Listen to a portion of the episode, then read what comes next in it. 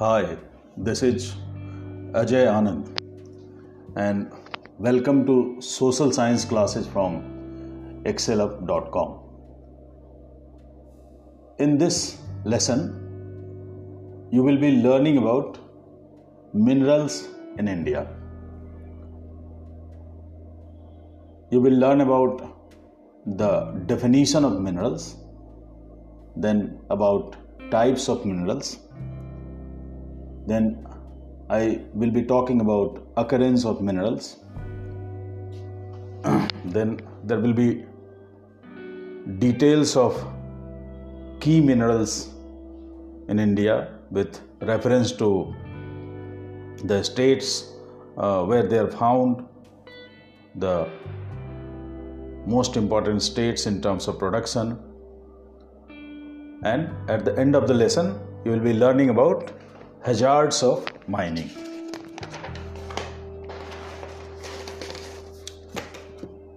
So, what is a mineral? The definition of mineral says that it is a homogeneous, naturally occurring substance with fairly well defined chemical composition and a specific crystal structure. So, there are three uh, keywords. One is that it should be naturally occurring and it should be homogeneous. So the composition should be more or less similar if we take a small sample or take bulk quantity and it should have a fairly well defined chemical composition okay minerals they are found in rocks and rock can be defined as an aggregate or a collection of one or more minerals. So, when does a mineral become an ore? If the concentration of mineral in an ore is high enough that it becomes commercially viable to extract the mineral, then the mineral is called ore. Okay, so all the minerals they cannot be ores. Let us move on to types of minerals. There are three types. Number one is metallic minerals, number two is non metallic minerals, and number three is energy minerals. Uh, metallic minerals they can be further classified into three categories namely ferrous minerals, non ferrous minerals, and precious minerals. The minerals which contain iron or iron like compounds, that is magnetic compounds mainly, mainly um, they are called ferrous minerals. So, examples are iron, manganese, nickel, and cobalt.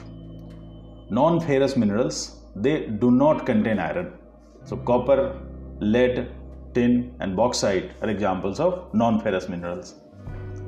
And there are some minerals which are precious because they are not in abundance and they are costly, so they are kept in a separate category. Uh, the precious minerals are gold, silver, and platinum. Non metallic minerals, there are many, for example, mica, uh, salt, potash, sulfur, granite, limestone, marble, etc. Then there are energy minerals. So, coal, petroleum, and natural gas they are examples of energy minerals because we get energy from them. Occurrence of minerals. Minerals they are found in various forms. So, the number one is in igneous and metamorphic rocks Number two is sedimentary rocks as residue of weathering. Then number four is as alluvial deposits, and number five is in oceans. So this simple diagram, uh, I have tried to depict all the types of minerals through this diagram. So let us say these are uh, igneous and metamorphic rocks. Okay, so igneous rocks, you may recall the rocks uh, which were formed from the lava uh, from the volcano or from inside the earth are called igneous rocks. Okay. And an igneous rock, when it undergoes transformation because of various processes, uh, it is called metamorphic rocks. Right? So, in case of igneous and metamorphic rocks, uh, minerals they are uh, found in two types of deposits. They are called veins and lodes. When the deposits are in the form of narrow streams, uh, it is called veins. And when the deposit is in the form of bulk, a huge deposit there, then it is called lode. Okay. So, um, example of igneous and metamorphic rocks are tin, uh, copper, zinc, and lead. Then minerals can be found in sedimentary rocks. Sedimentary rocks are the rocks which are formed in subsequent layers. So, a particular layer or bed can be having lots of minerals. So, the examples of minerals which are found in uh, sedimentary rocks are uh, coal, uh, gypsum, potash, sodium salt.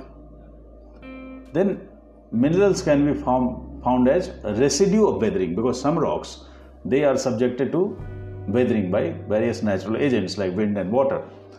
And once the weathering process is complete, whatever residue is left, it may contain minerals.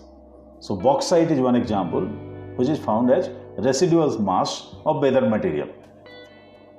Then the fourth type is minerals are found as alluvial deposits in valleys. So what happens when rivers uh, they bring silt along with them, they deposit the silt in the valleys, and some of the deposits it may contain minerals.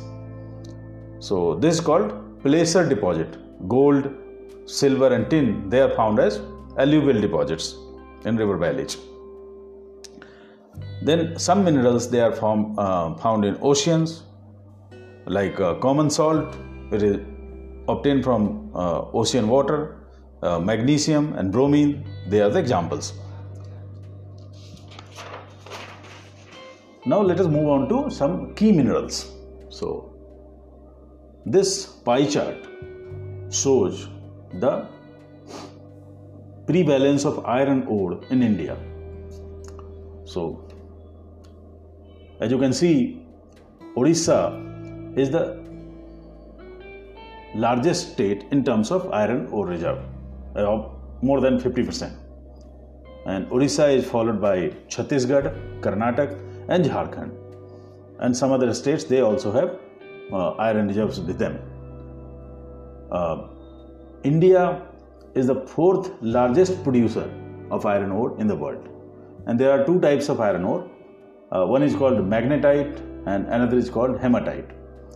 So magnetite is of superior quality because it contains 70% iron. Hematite is somewhat inferior with 50 to 60% iron content. This map of India shows the key iron ore belts in India. So number one is the Orissa Jharkhand belt, where Mayurbhanj and Keonjhar districts of Orissa they are having uh, iron mines, and then uh, and Noamundi in Jharkhand are having iron mines. The number two is Durg, Bastar, Chandrapur belt, where iron ore mines are found in Bailadila hills. The number three is Bellary, Chitradurg, and Chikmagalur Tumkur belt, where the Kudremukh hills they have iron ores. Then the number four is the Ratnagiri district, which is in Maharashtra and Goa belt. So these are the leading uh, iron ore belts of India. Uh, there are two two pie charts. This one shows the prevalence of manganese ores in India, and this shows the prevalence of bauxite ores in India. Manganese is a very important ore, and it is uh, utilized in the processing of iron ore. It is utilized in the, uh, making steel. Um, Orissa and Maharashtra and Madhya Pradesh, they are the leading producers, while Orissa and Maharashtra, they produce about 25% uh, each. Madhya Pradesh contribution is 27%. Then this is followed by Karnataka and Andhra Pradesh, around 10%. As far as the production of bauxite ore is concerned, uh, Orissa leads with 49% share, followed by Gujarat at 24%. Uh, then comes the Jharkhand, Chhattisgarh, and Maharashtra. Uh, bauxite is processed to obtain aluminium, and aluminium is a very useful metal because it is almost as strong as iron, but it is very light in weight. So, aluminium is used in making automobile engines and uh, utensils and many other um, items like uh, parts of aircraft. Now, let us move on to coal. Coal is a very important uh, mineral for us because coal fulfills most of our energy needs. Most of the factories and um, power plants in India they use coal as fuel, and petroleum comes at a dist- uh, second place. So this map uh, shows the coal belts in India. So most of the coal mines they are concentrated along the Chhattisgarh and Chotanagpur plateau. Okay? So important uh, coal mines in uh, jharkhand are jharia and bokaro. Then there is raniganj in uh, west bengal. In chhattisgarh we have singrauli and korba. Um, in karnataka we have singareni. Then um, andhra pradesh we have talcher tamil nadu there is neyveli coal mines uh, coal is of three types uh, one is called lignite and then bituminous coal, anthracite. Lignite is a low grade coal, bituminous is high grade coal, and anthracite is of highest grade. And accordingly, they have their different uses in the industry. uh, petroleum petroleum is not very abundant in India, but this map shows some of the key uh, oil wells, oil field, and natural gas reserves of India. So you can see the northeastern states, especially Assam, then the Arab Arabian Sea, then some parts of uh, Gujarat, and then somewhere along the um, Nicobar Islands, we have reserves of natural gas. The key Oil fields are in Bombay High, then in Bassein, uh, Hazira, Ankaleshwar, and in Assam. The Bombay High uh, contributes the most because it uh, produces 63% of oil production in India. Okay, this is followed by Hazira, which produces 18%, and Digboi 16%. But Digboi is the oldest oil field in India. This green line it shows the famous HVJ pipeline. HVJ stands for Hazira, uh, Vijaypur, and Jagdishpur. So this pipeline it connects the oil well of Hazira to various industrial uh, centers in northern India and central India. And because of this pipeline, many factories, even in Delhi and NCR regions, they get uh, the supply of natural gas and they get the precious energy. And this pipeline is um, highly important um, for the economy. Now, uh, we have seen that uh, mining is very important for economy, uh, but there are some drawbacks also. So there are some hazards of mining. Uh, they are the mines. They produce lots of dust, and the dust causes air pollution. Moreover, what happens? People uh, living in uh, areas which are close to mines, uh, they suffer from uh, various respiratory problems. the mine workers they are more prone, but uh, even the common people uh, they suffer from various diseases because of the dust problems. Uh, then nowadays there is a system of open cast mining. So open craters are made in order to extract the minerals, and this practice leaves deep scars on the surface of earth. This also destroys the natural vegetation and wildlife. The sluddy from uh, mines and um, other byproducts, uh, they end up uh, causing water pollution in um, mineral belts. Then there are certain places uh, uh, which are at the danger of um, caving in uh, because of mines. For example, there is a small town called Jharia near Dhanbad so, what happens uh, beneath this small city? There is a huge gap because of the long uh, raging fire under the coal mines, and many parts of the city uh, has witnessed uh, caving in of houses and streets, and many people have been killed. So now government is planning to relocate the people of Jharia from uh, that place to a safer place. So this is a very big concern as far as hazards of mining is concerned. Then uh, we also need to think about uh, conservation because uh, it takes millions of years for the formation of minerals. Okay, and uh, the pace at which we are using various minerals means that most of the minerals they are non-renewable in nature. So whether it is coal, iron, or bauxite, we need to think about various um, ways and means to conserve them because a time may come when there will be no mineral left in the earth.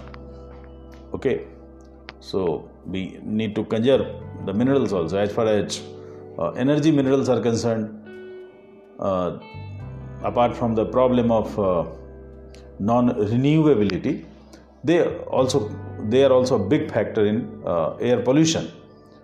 So if we need to stop air pollution and if we need to uh, you know minimize or altogether stop our uh, dependence on uh, petroleum and coal, we need to find out alternate sources of energy which are uh, environment friendly also and which are pocket friendly as well. So new researches are uh, going on in the field of harnessing wind energy and solar energy, um, energy from oceans, then geothermal energy, and a uh, lot of development um, has been achieved in terms of uh, harnessing solar energy and wind energy. Even uh, in case of India, uh, Tamil Nadu is uh, the leading producer of wind energy, and um, Rajasthan uh, is now the leading example of harnessing solar energy. Now, this, uh, the output of solar energy has reached a level that at some places the electricity from solar energy is proving to be cheaper than electricity from thermal power plants. So, this speaks about the benefits of uh, focusing on non conventional sources of energy. So, to sum up, I talked about uh, the definition and types of minerals. Then I talked about occurrence of minerals. Then I talked about some key minerals in India like iron, uh, manganese, bauxite, coal, and petroleum. And at the end of the lesson, I talked about hazards of mining and conservation. That's all for this lesson. Thank you.